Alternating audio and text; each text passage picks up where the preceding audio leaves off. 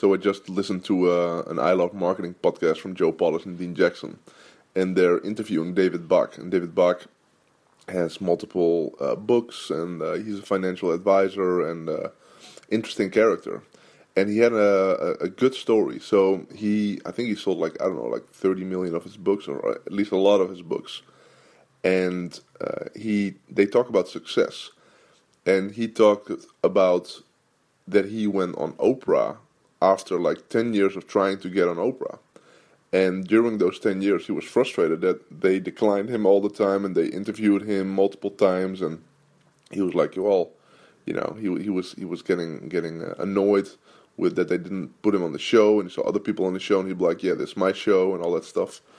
And um, the moment he got on Oprah, he felt that okay that was my moment that was the moment that i was really ready to get on oprah and if i would have been on oprah earlier i would have been i wouldn't have been ready. And things would have happened probably. This is my assumptions for him but things would have probably happened for him.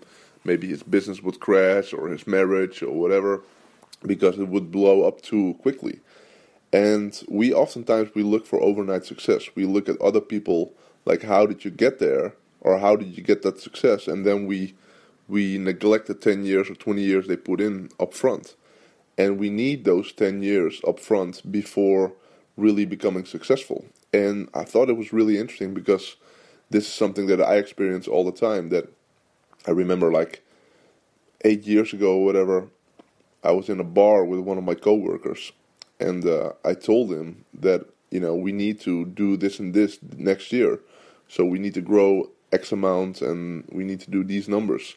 And if we don't do it, I'm the dumbest guy in the world. Like I'm really a, I, I wouldn't, I wouldn't be, I would be the worst entrepreneur ever, and they should fire me as an entrepreneur. And guess what? I didn't achieve those numbers. I mean, not even, not even close. And uh, my whole business crashed during that that year.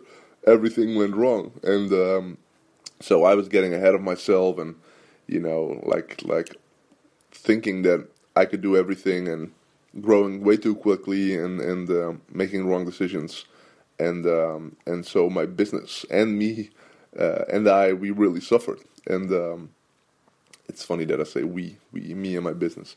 Anyway, um, and I'm happy for uh, for the fact that we didn't grow as fast as I wanted it to grow because probably if we would have grown as fast as I wanted it to grow, we would. I mean, it would really explode, and uh, and we probably would have would have went bankrupt or whatever. So um, I wasn't ready for that amount of success at that time. I was being successful in my own way, and I was growing as an entrepreneur and as a person, and I need needed those lessons. But oftentimes we um, we simply aren't ready for success yet. So whenever we get declined for whatever or things doesn't don't work out or I always really really believe almost always really believe that um, most of the things that happen to us um, happen for us and not to us. And um, and for example those experiences in 2008 they happened for me not to me. And I created them myself to protect myself and uh, instead of to uh, to hurt myself. And um, so, yeah, I wanted to share this with you. Like, oftentimes we think success, you know, we we deserve it overnight, um, but oftentimes it just takes a, a, longer time than we than we initially want.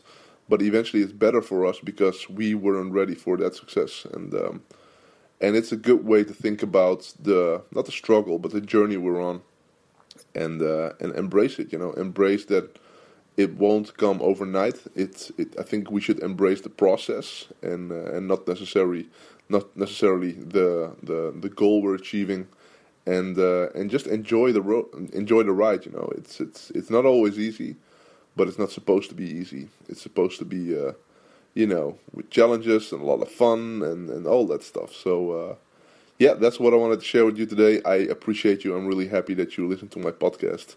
I see all these awesome comments. Um, for example, on Twitter, you know, from last I, I, forgot the name.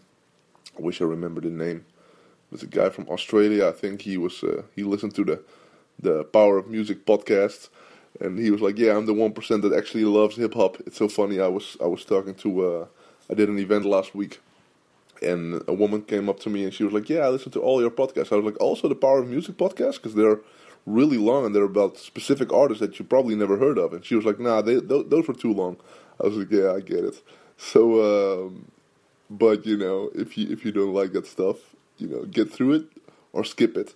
And uh, but I would be forever disappointed in you if you skip my Power of Music podcast because uh, nah, just kidding. So anyway, I, I appreciate you. Um, hope you're enjoying life. Hope you enjoy the business. Hope you like the the journey you're on. And uh, and uh, we will talk later in another podcast. Bye bye.